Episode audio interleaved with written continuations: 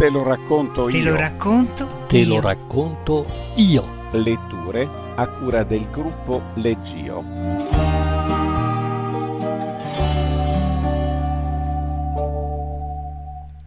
La chitarra dell'immaginifico di Giancarlo Fusco. Giancarlo Fusco, nato alla Spezia nel millenovecentoquindici e morto a Roma nel millenovecentottantaquattro, è stato uno scrittore e giornalista italiano. Ha avuto una vita irrequieta e movimentata e ha scritto per l'Europeo, il Giorno e l'Espresso. È stato un maestro del giornalismo di cronaca e costume. Ha scritto molti libri e molte sceneggiature di film, collaborando con Carmelo Bene, Mario Monicelli, Vittorio Gassman, Elio Petri, fra i maggiori. Legge Donatella Vanghi. Non ricordo esattamente l'anno, ma se non fu nel millenovecentoventicinque, fu certamente nel millenovecentoventisei che la Marina Militare Italiana decise di donare a Gabriele D'Annunzio, sistemandogliela tra le amene verzure del Vittoriale, la prora della nave Puglia. Cimelio ambitissimo dal poeta soldato, perché su quella tolda, nel millenovecentoventi a Spalato, era stato ucciso il comandante Tommaso Gulli. L'incarico di quell'operazione, dal taglio estetico della prora alla collocazione su un apposito basamento, fu dato al colonnello del genio navale Umberto Pugliese, il quale, quando venne il giorno della solenne consegna ad Annunzio, ottenne dal ministero di potersi scegliere i quattro o cinque ufficiali che lo avrebbero accompagnato a Gardone. Fra gli altri scelse mio padre, il quale, nella sua qualità di capitano commissario, aveva curato la pratica stanziamento fondi relativo omaggio prora nave Puglia a Gabriele D'Annunzio. Mio padre, Carlo Fusco, nato fra i monti del Sannio, era arrivato alla Marina da guerra percorrendo, come tanti giovani meridionali di buona volontà, la strada, spesso miracolosa, indicata da un cartello segnaletico che dice: arrivare il più presto possibile al primo stipendio, e come tantissimi italiani che frequentano le scuole a indirizzo tecnico, disprezzava profondamente le questioni tecniche e si occupava appassionatamente di letteratura. Le sue letture, per quanto assidue ed attente, erano piuttosto disordinate. Come tutti quelli della generazione nata sotto Crispi e maturata sotto Giolitti, il suo interesse per l'arte, e vi compresa la poesia, era soprattutto, se non esclusivamente, estetico. Va da sé che il sommo dei suoi sommi fosse Gabriele D'Annunzio. Quando mio padre fu informato ufficialmente che il colonnello Pugliese lo aveva incluso nel gruppetto dei suoi accompagnatori, l'idea che stava per conoscere in persona l'immaginifico, alias Ariel Armato od Orbo Veggente, lo mise in uno stato quasi febbrile, che diventò ancora più acuto e vibrante allorché gli venne l'idea di portarmi con sé al Vittoriale. Perché, disse, sarebbe stato un vero delitto non approfittare dell'occasione per farmi vedere da vicino l'ultimo grande italiano. Stavamo cenando. Il mio nonno materno, a capotavola, interruppe la degustazione di una magnifica pera con accompagnamento di parmigiano stravecchio per dire che nell'ottobre del milleottocentosessantadue, quando aveva quattro anni, suo padre lo aveva portato al forte del Varignano a vedere Garibaldi ferito ad Aspromonte. Mia nonna contemplava, come sempre, mio nonno tacendo. Mia sorella Franca, tre anni più piccola di me, si era addormentata sulle ciliegie. Mia madre, donna di grande carattere, si accese una Macedonia Oro, roba di quel tempo, e disse: «Beh, l'ultimo dei grandi italiani. E Mussolini?» «Ma cosa c'entra?» scattò mio padre con la giacca del pigiama sui pantaloni da ufficiale. «Mussolini è grande in un settore del tutto diverso». E quanta deferenza quando incontra D'Annunzio! Mio padre chiese al colonnello Pugliese il permesso di aggregarmi alla spedizione, naturalmente a sue spese. Il colonnello girò la richiesta al Ministero della Marina. Il Ministero, previo il parere favorevole della direzione del personale, rispose di sì. Sì, era in giugno. Avevo appena compiuto non so se dieci o undici anni. Mancava una settimana alla partenza. Mi fu acquistato un vestito alla marinara bianco, completo di berretto con la scritta Regia nave Dante Alighieri. Dovetti imparare a memoria il sonetto «Oh giovinezza! Oh giovinezza! Ahimè, la tua corona sulla mia fronte già quasi sfiorita», nell'eventualità che l'immaginifico mi chiedesse di recitargli qualcosa di suo. Su indicazioni di mio padre, il siciliano Rosario Tafuri, noto alla Spezia come barbiere degli ammiragli, eliminò i miei riccioli sbarazzini con un geometrico taglio all'Umberto, adeguato al carattere militare della missione al Vittoriale. Nei carteggi ministeriali era così definita. Partimmo agli sgoccioli di quel giugno con un treno del tardo pomeriggio che dalla Spezia ci portò a Genova, da dove, cambiando treno, alle prime luci del giorno arrivammo a Milano. Lì la rappresentanza, guidata dal colonnello Pugliese, fece tappa fin verso mezzogiorno in un albergo a pochi passi dalla stazione. Quindi si rimise in viaggio per Brescia, dove, appena scesa dal treno, fu distribuita su due grandi automobili scure e circa un'ora dopo scaricata nell'eremo di Gabriele, proprio di fronte alla villa denominata la Prioria, l'abitazione vera e propria del filibustiere del Quarnaro, il quale ci stava aspettando davanti alla porta della villa con un gigante barbuto alle spalle. Me l'ero immaginato non molto alto, ma snello. Invece era più tozzo che basso. Indossava un abito di gabardin di un marrone molto chiaro. Sulla camicia avorio serpeggiava una cravatta verde ramarro. Calzava scarpe bianche dalla mascherina cannella traforata. La testa, perfettamente calva, era un po' incassata fra le spalle. Aveva l'occhio destro coperto da una benda nera. «Alalà! Siete i benvenuti, gentiluomini del mare!» salutò con voce sottile e una punta di cantilena. Poi, porgendo una ciotola di legno, soggiunse: «Date il vostro obolo al poverello». Consegnò al gigante barbuto la ciotola dove erano cadute alcune monete, quindi strinse tutte le mani, si informò, facendomi una carezza, chi fosse il giovanissimo nostromo biondo e bianco. Poi ci invitò a contemplare la fatidica prora che solo qualche ora prima alcuni arsenalotti venuti da Venezia avevano finito di sistemare sul basamento in mezzo ai cipressi. Di lì cominciò la visita al Vittoriale, con brevi tappe al cortile degli Schiavoni, all'Arengo, al Frutteto, al laghetto delle Danze, alla valletta dell'Acqua Pazza e a quella dell'Acqua Savia. Alla fine del giro, che era durato circa due ore e durante il quale di tanto in tanto il Vate mi aveva carezzato una guancia, ci trovammo davanti alla Prioria. «Ora i miei fidi uscocchi vi accompagneranno alla locanda», disse D'Annunzio, «ma stasera vi aspetto alla mia mensa per un modesto rancio. Alalà! Alalà!» echeggiò la rappresentanza. Poi mio padre un po' timidamente si informò: «Posso portare mio figlio anche stasera?» «Non puoi, devi», rispose l'immaginifico. «Come potrebbe mancare all'appello la presenza augurale del giovanissimo nostromo biondo e bianco?» Non era una tavola da pranzo quella dove sedemmo qualche ora dopo.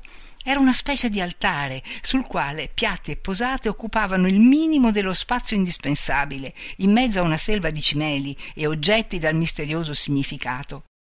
Schegge d'elica, statuette di bronzo e d'argento, calici ecclesiastici, brandelli di damasco, di raso e di broccato, pugnali di tutte le fogge, caschi da aviatore, una decina fra oriflamma, gagliardetti e drappelle, fiale di cristallo colorato, un nastro da mitragliatrice con tutti i proiettili. Io guardavo quel bricca-bracca a bocca aperta. Ma che stessi sognando?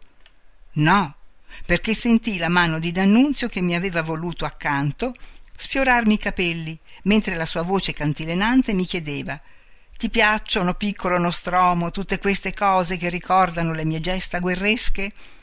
Riuscii ad esalare un flebile «Sì». «Bene», fece lui. Poi agitò un grosso campanello d'argento dicendo: «Ora le mie fedeli clarisse cominceranno a servirci». Infatti, pochi istanti dopo entrarono le Clarisse. Due donne dai capelli corvini, lunghi sulle spalle, che recavano ognuna un vassoio di metallo dorato, che fosse proprio oro, colmo di pasta asciutta fumante. Nonostante l'appellativo di Clarisse riferito alle monache di Santa Chiara, le due donne indossavano corte tunichette trasparentissime, sotto le quali erano completamente nude, così che lasciavano intravedere, nettissimo, folto e tenebroso, il bosco d'amore che faceva chiazza sotto l'addome. Era la prima volta che i miei occhi si posavano sull'angolo ferino di Venere, talmente ferino nelle due ancelle del vate, che andavano servendo la pasta asciutta sorridente e disinvolte, da procurarmi non solo stupore, ma addirittura spavento. Cos'erano quelle macchie? Una malattia? Due micini neri accovacciati al calduccio? Un segno di lutto insolito? Quando suora Pecchia, seppi in seguito che si chiamava così, arrivò ad empirmi il piatto, i miei occhi le restarono inchiodati sulla selva del pube, mentre tutti gli occhi dei commensali erano fissi su di me, e quelli di mio padre, che oltre ad essere un fervente d'annunziano era anche un moralista, avevano un'espressione perplessa e severa sotto le sopracciglia aggrondate. L'immaginifico avvertì l'imbarazzo che il mio impatto infantile con la pelliccia segreta della donna aveva creato attorno alla tavola e cercò di deviare in qualche modo la mia attenzione. «Hai guardato bene, nostromo giovinetto, i maccheroni, la miancella divota t'ha messo nel piatto?» «Sì», mentì inghiottendo saliva. «Hai notato la loro foggia singolare, curiosa?» Guardai il piatto per la prima volta e notai che gli spaghetti non erano di forma cilindrica come quelli di casa. «Mi sembrano quadrati», balbettai. «Quasi», fece il vate accarezzandomi i capelli sagomati all'Umberto. «Questa è la pasta caratteristica dell'Abruzzo, che è la mia terra. È nomata pasta alla chitarra. E sai perché, piccolo marinaio biondo e bianco?» «No», bisbigliai, «perché un tempo la sfoglia veniva tagliata proprio con le corde di una chitarra, al posto della quale venne poi usato un istrumento munito di alcuni fili metallici ben tesi. Si dice che l'arnese sia stato ideato da un ciabattino di Palena sulle pendici della Maiella, chiamato Manicone. Questa è la storia di questa pasta abruzzese. La rammenterai, Angeluzzo Marino?» «Sì!» La ricordo, infatti, ogni volta che mi capita di mangiare gli spaghetti alla chitarra. E insieme ad essa ricordo anche le due macchie nere che mi apparvero, misteriose, attraverso un velo di lievissimo color rosa.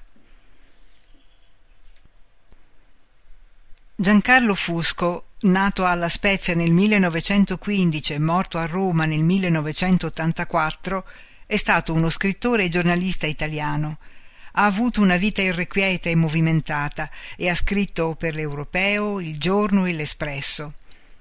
È stato un maestro del giornalismo di cronaca e costume. Ha scritto molti libri e molte sceneggiature di film, collaborando con Carmelo Bene, Mario Monicelli, Vittorio Gassman, Elio Petri, fra i maggiori.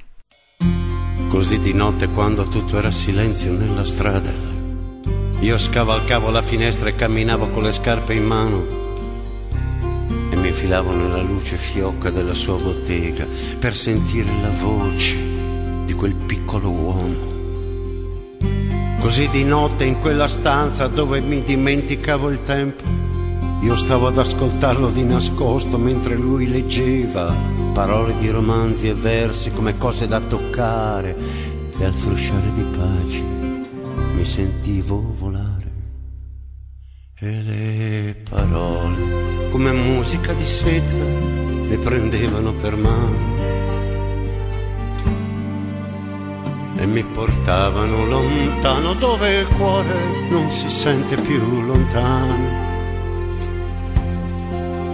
Dentro le immagini, nei libri e nella pelle di chi aveva già vissuto cose tanto uguali a me, nella follia d'essere uomo e nelle stelle per andare oltre il dolore più inguaribile che c'è, e le parole si riempivano d'amore, le sue parole diventavano d'amore, le sue parole diventavano l'amore.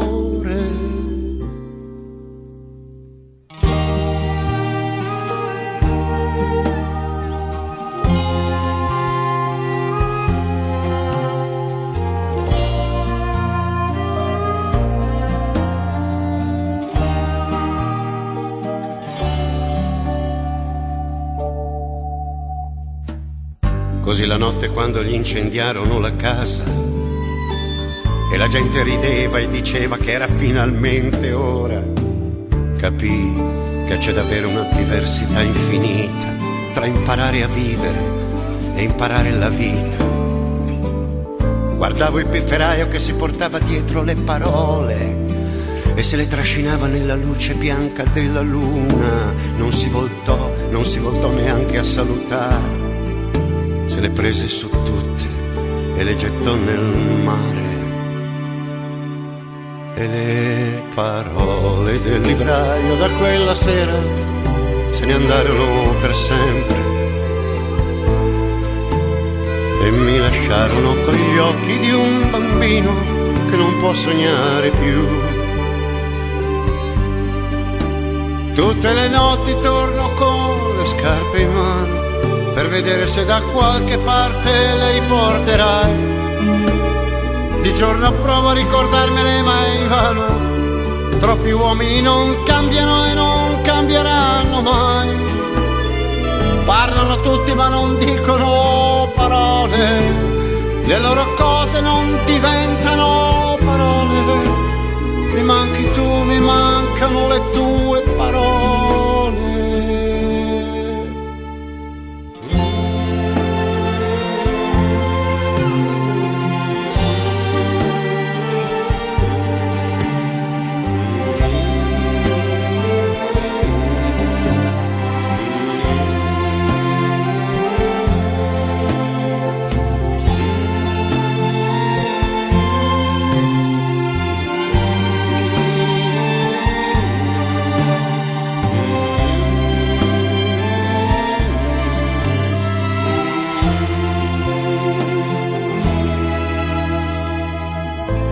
Sono sere che scendendo verso il mare mi sembra come di sentirti e non ti vedo, ma se mi illudo che sia ancora tutto vero, quasi ci credo.